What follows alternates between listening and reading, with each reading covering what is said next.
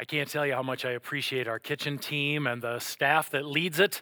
Uh, over the course of this summer, I went to the kitchen team and I said, uh, We're starting this ministry core discipleship. Could you guys maybe cook for like 25 or 30 people on a Monday night? And then a month later, I said, Ah, we're starting, and the number's actually 125. And they said, No problem. We'll thin the soup, we'll multiply the loaves, whatever we got to do. We're going to take care of it. And they've absolutely taken care of it. They're just so gracious and so flexible, so easy to work with. Love our kitchen team and love our kitchen staff. Uh, you guys, I want to encourage you to open up your Bibles for the message today to Romans chapter 1. We're going to spend a little bit of time in Romans chapter 1 before we get to our main event and spend some time talking about what God's done in people's lives and uh, experiencing baptism together. We called this sermon series Romans Road, and last week we looked at the first half of Romans chapter 1 and saw that all that God does in us through his call through the gospel of Jesus Christ. And Paul said, everything is about the gospel. He said, I'm not ashamed of the gospel, for it is the power of God for the salvation of everyone who believes, first to the Jew and then to the Gentile. And last week we looked at the good news and all of the blessings that come from God's call when we submit ourselves to the gospel of Jesus Christ. Now, this week, we are going to look at the bad news that makes that good news necessary. Okay, that's your warning. This week we're going to be focused in on the bad news of our situation that makes the good news of the gospel necessary. And it's going to feel a little heavy for a while. And in the end, we're going to come back to this verse because the story doesn't end with the bad news and it doesn't end with the heavy and the hard. It ends with Jesus defeating sin and death on the cross.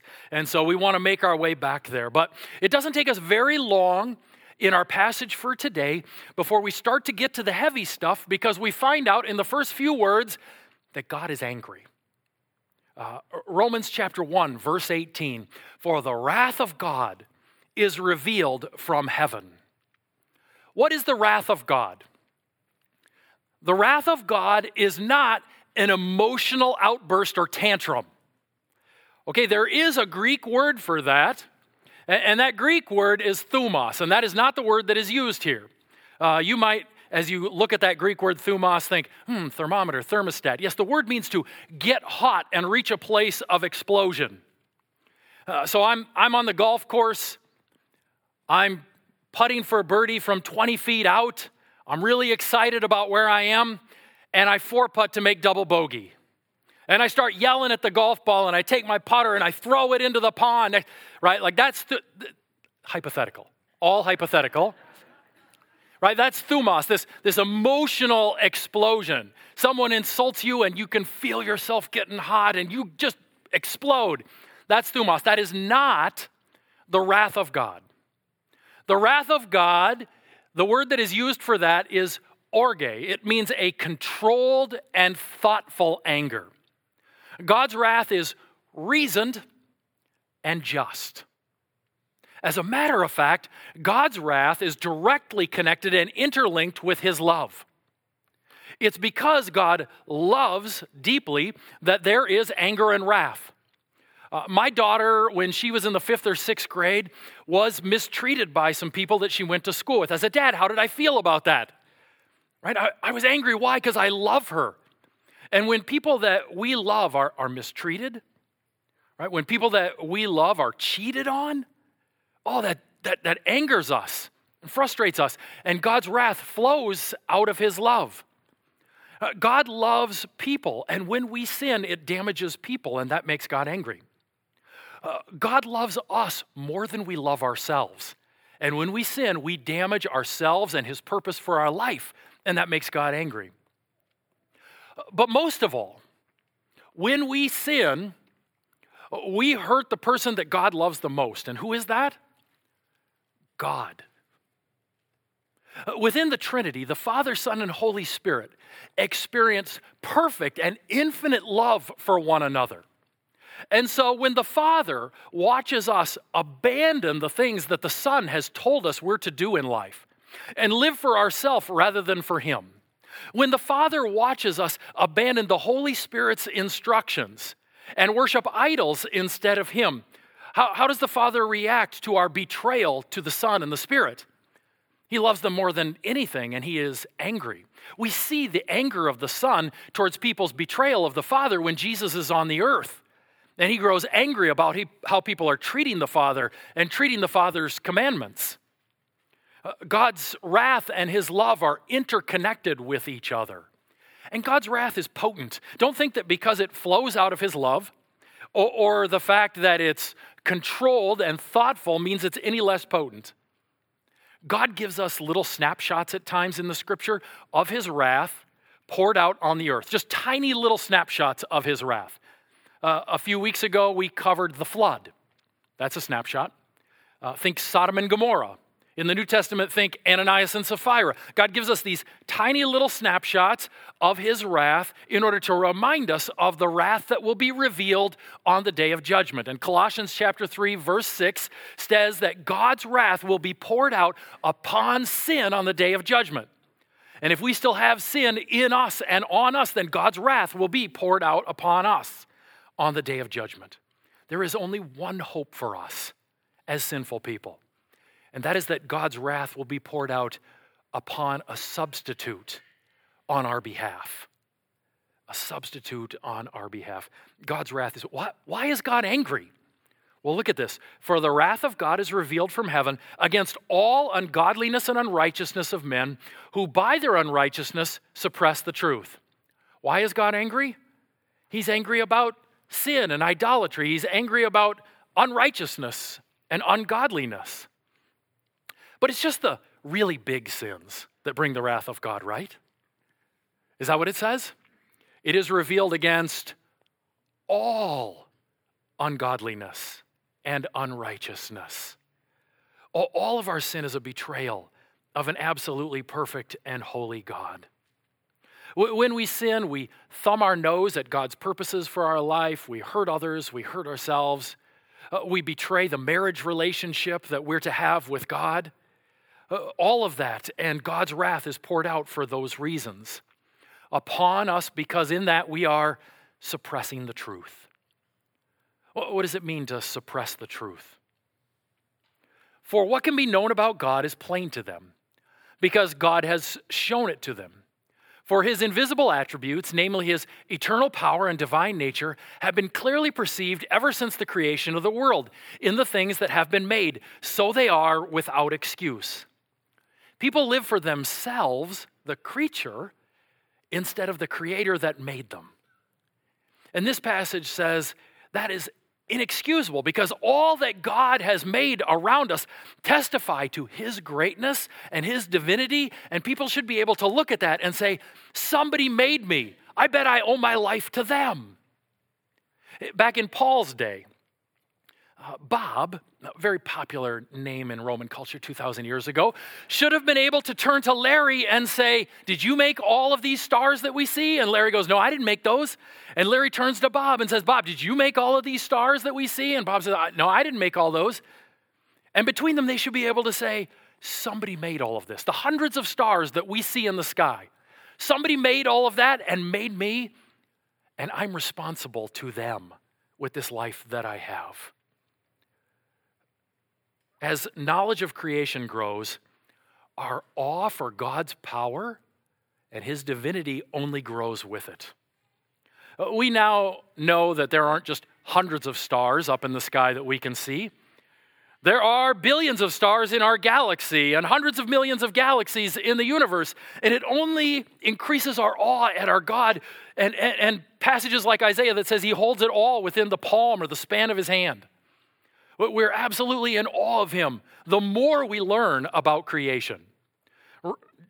Psalm 19:1 The heavens declare the glory of God and the sky above proclaim his handiwork. As we think about the vastness of all that God has made, we are in awe of how amazing and how great he is. But it isn't just our increasing knowledge of astronomy and astrophysics that allow us to worship the greatness of God. Uh, our increasing understandings in microbiology and biophysics allow us to worship our God all the more. the more we discover about microbiological concepts and how cells are constructed and the smallest parts of life, the more we see the intricate design of our Creator God in those things. Uh, Franklin Harold is a biochemist at Oxford University in England, and he writes this A single cell organism is a high tech factory, complete with artificial languages and their own decoding system, memory banks for information, storage, and retrieval. Elegant control systems rele, rele, uh, I'm sorry, regulating the automated assembly of parts and components, error fail-safe and proofreading devices utilized for quality control, assembly processes involving the principle of prefabrication and modular construction. It is a capacity not equaled in any of our own most advanced machines for it is able to replicate its entire structure within a matter of a few hours. What is he saying? He's saying when we look at the simplest of single cell organisms, what we see there is something far more complicated than anything humanity has ever been able to come up with. It is astounding levels of complexity, astounding levels of divine, uh, of design. And when we look at that, we should see the divine in that design and be amazed at him. And yet, the passage that we read in Romans says, despite all of that obvious wonder around us, that we will be tempted to suppress the truth. What does it look like to suppress the truth?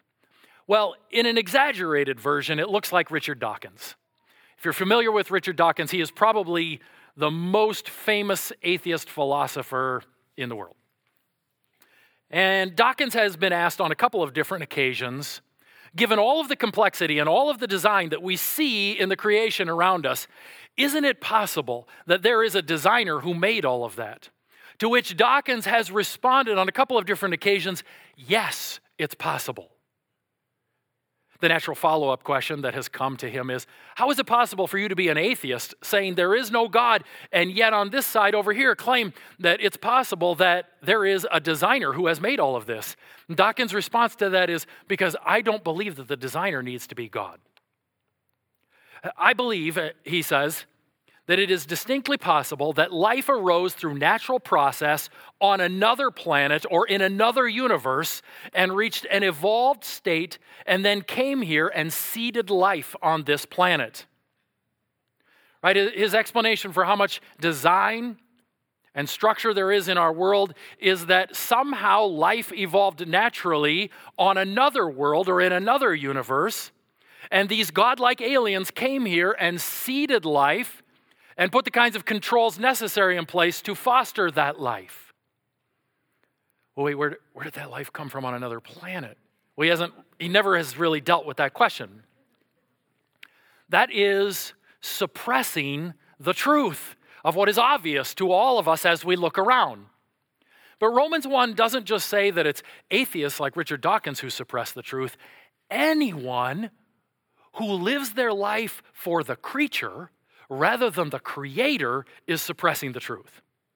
Any day that I choose to live for the creature rather than the Creator, I'm suppressing the truth of how God has made things and what He has made. What happens to those who suppress the truth? Romans goes on For although they knew God, they did not honor Him as God or give thanks to Him, but they became futile in their thinking, and their foolish hearts were darkened. Claiming to be wise, they became fools and exchanged the glory of the immortal God for images resembling mortal man and birds and animals and creeping things. We're made to worship. We are going to worship something. And in the past, when people have rejected the worship of the one true God, they have often replaced it with the worship of gods who are represented by images or idols. Those images or idols are often carved to look like human beings or animals. Uh, from our modern vantage point, we look back at ancients worshiping these kinds of carved images and we say, How foolish of them! We would never do something like that. But we need to recognize that when the ancients worshiped a God who was represented by the carved image of a bull, they weren't worshiping bulls. They were worshiping the deity behind that, who they firmly believed would bring prosperity in their crops, fertility to their lives, and comfort for their families. Uh, when people worshiped a God where the, the represented image was half goat, half man, that wasn't because they were super excited about this goat man idea. It was because they believed the deity behind that carved image could supply for them political power, victory over their enemies, and comfort in life. These are the same things that people worship today, just without the carvings. Right? Political power, comfort in life, more possessions, m- more popularity and influence. But we worship the same things that they did. And Paul says here that's pure foolishness because one day we're going to stand before God on the day of judgment, and He is a God who pours out wrath upon sin and idolatry. So don't worship idols. What does God do with those who reject Him and worship idols? Therefore, God gave them up in the lusts of their hearts to impurity, to the dishonoring of their bodies among themselves, because they exchanged the truth about God for a lie and worshiped and served the creature rather than the Creator who is blessed forever. Amen. They worshiped the creature, self, instead of the Creator. That's been the problem since Genesis chapter 3. Pride and the worship of self, self determination, instead of worship to God and bowing the knee to Him. When they did, we're told that God gave them over to their lusts and desires. I think that means that God says, okay, you want to pursue these idols and the lust that goes with them. I am not going to stand in your way. Go ahead and pursue those things, but recognize that there are consequences that come with those pursuits. You may get everything you dream of, but you're going to get all the consequences that come with it. You want to gain your worth through how you look rather than through relationship with me? I'll give you over to that pursuit. But you're going to deal with the consequences of insecurity and comparison that come with it. You want to seek comfort in food rather than seeking comfort in me. Okay, I'm going to allow you to pursue that, but recognize the physical and psychological consequences that are going to come with that. You want to try to deaden the pain that we experience in this life through alcohol and substances rather than by coming to me. Okay, but please recognize the deep mess and scarring that's going to take place through addiction. You want to seek fulfillment through accumulating enough possessions rather than seeking fulfillment in me, I am going to allow you to pursue that idol. But please recognize all of the pain that comes when you get that thing and the feeling of joy it it leaves and you got to get the next one and you got to get the next one and the pain that is involved in that. You want to seek happiness and working to get to a comfortable and secure place in life? I'm going to allow you to pursue that.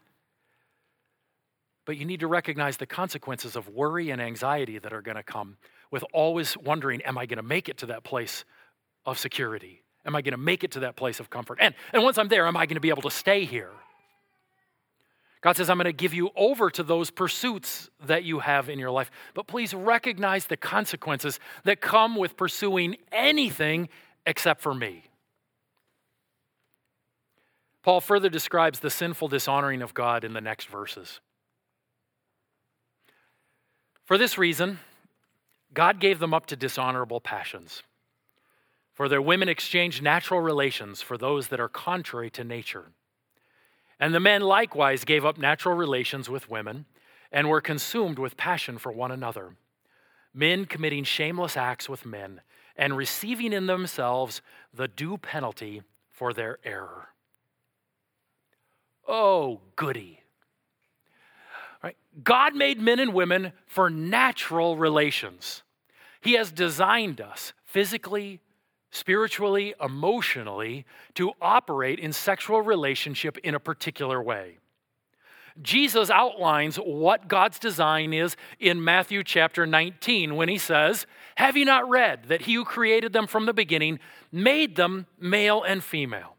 Jesus says, God is the author and authority of who is male and who is female. We are not the authority over that. God is the authority over that and said, Therefore, a man shall leave his father and his mother and hold fast to his wife, and the two shall become one flesh. So they're no longer two, but one. What therefore God has joined together, let not man separate. Jesus says God's design for marriage is for a man and a woman to experience sexual unity within the marriage relationship. That is the way God has designed it. That is the natural way that it is meant to work. And in Paul's day, what they're experiencing is an intense amount of commitment to an unnatural sexual expression, right? The unnatural sexual expression of homosexual activity. Now, what is it that God has to say about homosexuality in this passage in particular? Well, one, oh, sorry, there's Jesus. One, we recognize he's saying it is sin. When we read Romans 1, 1 Timothy 1, 1 Corinthians 6, uh, there's nothing confusing about these passages. They're very clear that the, and in their teaching that homosexual activity is contrary to God's design and is wrong. It isn't vague or confusing, it's very clear, it's just unpopular. And as the world has veered further and further from the expressed truth of God, there are more and more churches and Christians who have veered towards the world's way of thinking rather than holding on to God's way of thinking. So that you now have churches who are uh, affirming those things which are sin to be not sin. And you have a whole host of churches who just will never teach on a subject like this because they are afraid that it might offend someone in the chairs, and really, the numbers in the chairs are what are most important to them. And so we see here that this is sin. We must never compromise. Uh, we are, above all things, Jesus says, to love the Lord our God with all our heart, soul, mind, and strength. To love God with all our heart, soul, mind, and strength means to see things the way He sees them, to call things what He calls them, to recognize what He recognizes. And we can't claim to love God if we're not doing those things. And so, out of our love for God, we call sin sin. The second thing that we see here is it is the act that is sin. It's homosexual practice that God condemns in His Word. The passage talks about relations and acts, and it's those acts and relations where sin lies. Temptation to do something and doing it are two different things. Let me say that again. Temptation to do something and doing it are two different things. And it is our job as a church for anyone who is here and is a part of what uh, our family here, if they are struggling with homosexual desire and don't want to give in because they recognize homosexual activity is wrong, it's our job to support them, love them, pray for them, care for them uh, to the very best of our ability with all that we have and more. That is our job as a church. If I really struggled with lying before I came to the Lord, and then I place my faith in Jesus Christ, am I never tempted to lie again? I, have heard of a couple people where that's been the case, but that is not what normally happens. Usually, what happens is I experience more and more temptation to lie as I go on, but now I have a new spirit and a new heart in that battle. But it's a constant temptation. If I experienced coveting other people's things before I became a follower of Jesus, do I just never covet anybody's stuff again? Do I never experience that temptation? No, not for most people. We continue in that battle. New heart, new spirit. But the battle is real. And the same is true here. If we've experienced temptation towards homosexual activity before we became a follower of Jesus, we might continue to experience that temptation afterwards. And it's the church's job to come around in any temptation that we face and run with each other and encourage each other towards Christ and Christ likeness. The third thing I want us to recognize is the more sinful and broken and dysfunctional society becomes, the more homosexual desire and homosexual activity will grow. The desires listed here in verses 26 and 27 flow out of the idolatry in verses 21 through 23 and the sins that flow out of that idolatry in 24 and 25. As a matter of fact, this passage starts For this reason, God gave them up to dishonorable passions. Wait, for what reason? For the reason of what was going on in the verses before. And the more broken and dysfunctional and uh, disobedient to God society becomes, the more that this particular issue is going to grow. Uh, the more that we worship the creature as ultimate determiner rather than the creator, the more this will grow. The more society affirms unbiblical foundations, uh, like uh, love is love, you can't help who you love. Love's just a feeling that comes upon you. These kinds of unbiblical foundations, when they are affirmed in society, lead to greater and greater desire and practice in this area. It used to be popular to say that homosexual desire flowed out of our genes and genetics and that we are just born that way. But the reality is that scientists have known for at least 25 and possibly 30 years that that is untrue. Really, starting with tests uh, that were engineered in the early 1990s of identical twins, where when one identical twin expressed same sex desire, more often than not, the other identical twin did not, despite the fact that they share the exact same genetic material. And multiple studies have been done over the years of identical twins in particular because they share the exact same genetic material. And more often than not, what we experience is that when one twin has homosexual desire, the other one does not. Uh, J. Michael Bailey, geneticist at Northwestern University, not the one in St. Paul, the big one in Chicago, says this the existence of identical twin pairs in which only one is homosexual conclusively suggests that genes don't explain this. Uh, there's a fairly new study, three to four years ago, out of UCLA, that concluded that homosexual attraction is based in large part on neurological patterns and epigenetic patterns that are formed through our experiences and environments during the early years of our life. Tuck Ngun, the primary scientist on the study, concluded that these desires are neurological patterns that are, and I quote, forged by the stresses and demands of external influences. He is saying that our environment may actually impact who we become as people. What a shocking revelation, right? That the environment and experiences around us may actually impact our neurological patterns in a way that forms who we are as people.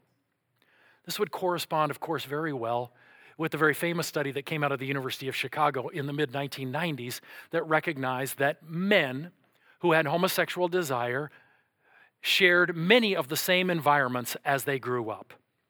Uh, they had a, there was a high rate of same sex attraction in men who had had similar early childhood experiences and environments. There was a much higher percentage of same sex attraction in these studies among men who had absentee fathers, abusive fathers, or were sexually, physically, or emotionally abused in their upbringing. Now, I, I hope you recognize that as I am quoting studies here, uh, I am not quoting studies from Christian scholars or Christian colleges. I, I am not quoting Focus on the Family here. I'm very intentionally using University of Northwestern, UCLA, the University of Chicago, because I want us to understand this isn't just a Christian perspective on these things. The scientific community has come to a place where they recognize this to be true. And because this is true, we should expect that the more and more broken society becomes, the more and more abuse and abandonment that children experience, the greater amounts of homosexual desire and activity we're going to experience within our society. That is what these studies are saying. That is what Romans chapter 1 is saying.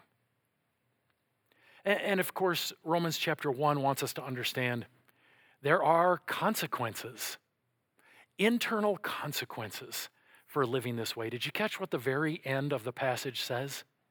and they will pay the due penalty in their soul. Uh, the Greek word here is suke, psyche. They will pay the due penalty in their psyche or soul. There will be increased amounts of anxiety and depression that come with this as people pay the due penalty in their suke. Uh, the world would have us understand that the primary reason that this demographic struggles with depression and anxiety is because they don't have enough acceptance from the culture around them. But what studies have clearly shown is that as acceptance has grown over time, anxiety and depression has not decreased within this particular group of people. God would have us to understand that the greatest problem is that this group of people are living contrary to His design. And when we live contrary to God's natural design, there are going to be consequences for that in our soul. That, that is true of every sin, but it's particularly pointed out here in terms of this sin. There will be consequences in our soul, greater anxiety, depression, discouragement that we face. Uh, for the sake of time, I have to cut this conversation off here, but I've noted on the slide, you can go back to the message on July 18th where we dealt with this, and, and really dealt with this in ways I can't this morning in terms of how we object to homosexuality in a Christ like way rather than in the world's way of objection. Or, how we recognize the, the ability for forgiveness in this area and what 1 Corinthians 6 teaches us about those things. You'll have to go back to that message for more on that because uh, we need to move on. And as we move on, it is distinctly possible that you are saying, Oh my goodness, thank goodness we're moving on, first of all. Second, thank you, Lord, that I don't deal with that. That is not my struggle, right? And as we say that, Paul and God want us to understand that should never be our attitude because he is about to smack us in the face with 21 other sins that bring the wrath of God. He's like, You glad you don't deal with that? That's great. But here we go.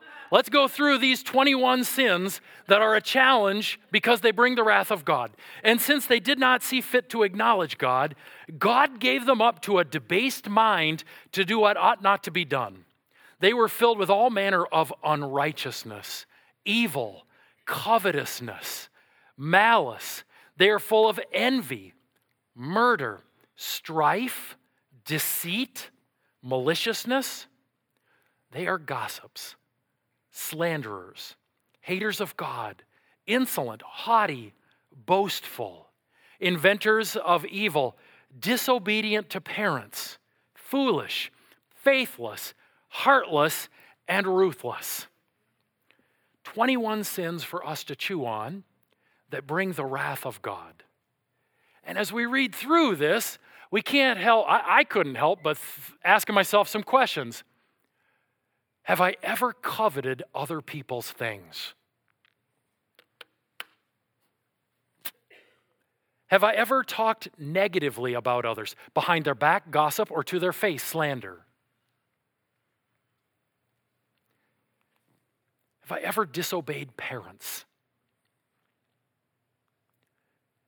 Have I ever told a lie or misled people? Have I ever displayed pride or been self centered in my decision making? Have you ever been mean spirited to others? Have you ever put arguments ahead of people and caused factions?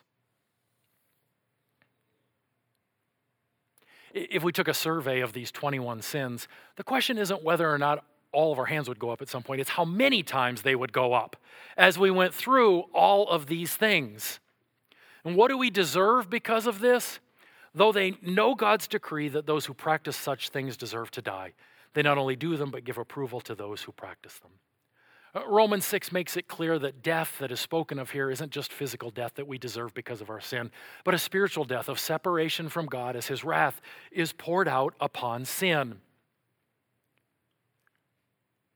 Your hand go up at any point in these 21 sins?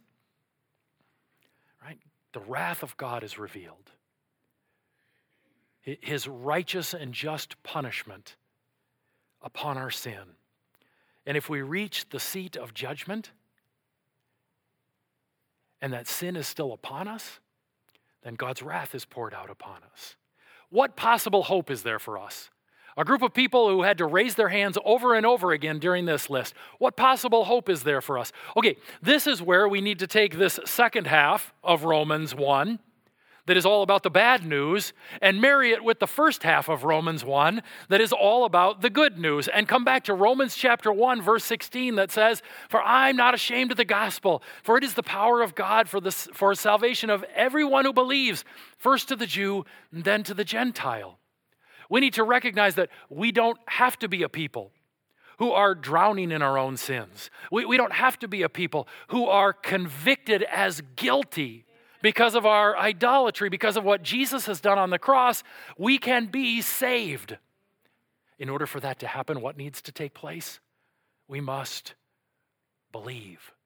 To everyone who believes, who places their faith in Jesus Christ as their Lord and Savior, who trusts in Him and repents and turns from their sin to Him.